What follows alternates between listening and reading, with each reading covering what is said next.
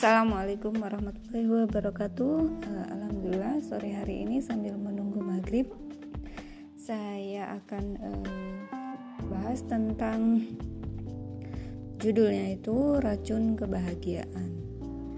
Saya lihat di postingan teman ya tentang uh, fenomena yang terjadi pada saat uh, sekarang ini sangat miris gitu ya mulai dari uh, ini ya uh, racun kebahagiaan. Kaget saya mendengar alasan beberapa kawan menonaktifkan sosial media.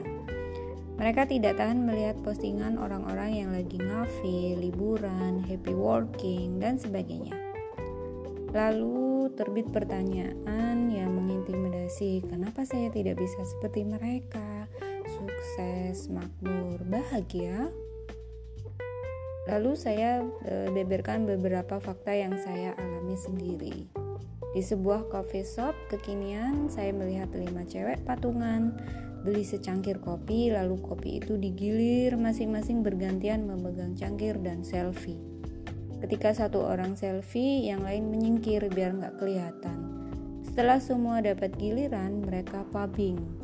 Sibuk melihat HP masing-masing. Ada yang tiba-tiba gembira karena postingannya menuai likes and comment. Fenomena patungan untuk postingan ini juga kerap terjadi di kalangan atas. Teman saya, eh, dia menjual dan menyewakan tas super branded gitu ya dan uh, dia membocorkan sebuah rahasia gitu ya. Banyak eh, selebritis uh, yang patungan untuk menyewa tas sehari sehari saja ya. Lalu janjian tanggal posting biar nggak bentrok dan mencurigakan.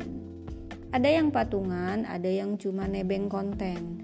Suatu saat saya lagi kerja di kafe si Fulanita si Fulanita tahu.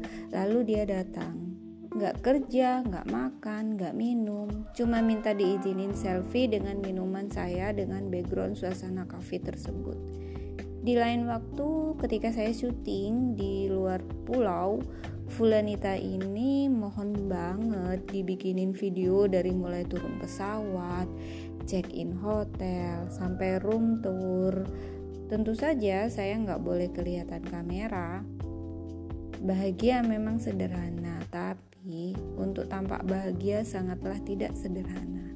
Perlu effort yang gak ringan.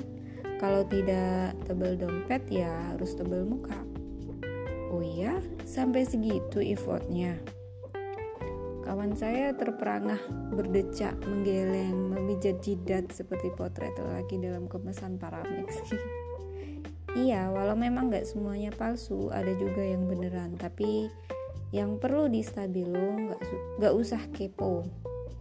Mau tahu postingan itu real atau fake.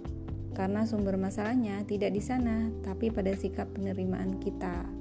Seringkali kita menggunakan ukuran orang lain untuk mengukur kebahagiaan kita.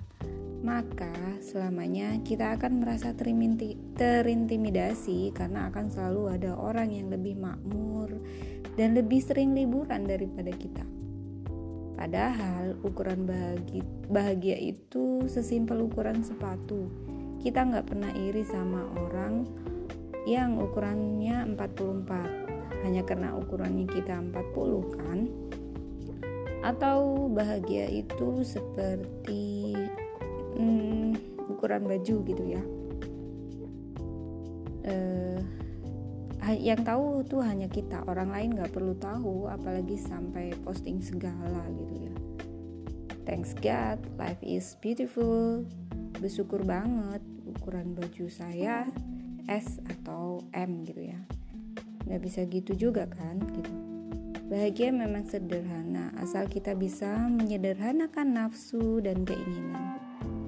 Menyederhanakan ukuran-ukurannya jika mulai timbul rasa iri, segera ingat ukuran sepatu kita berbeda dengan orang lain.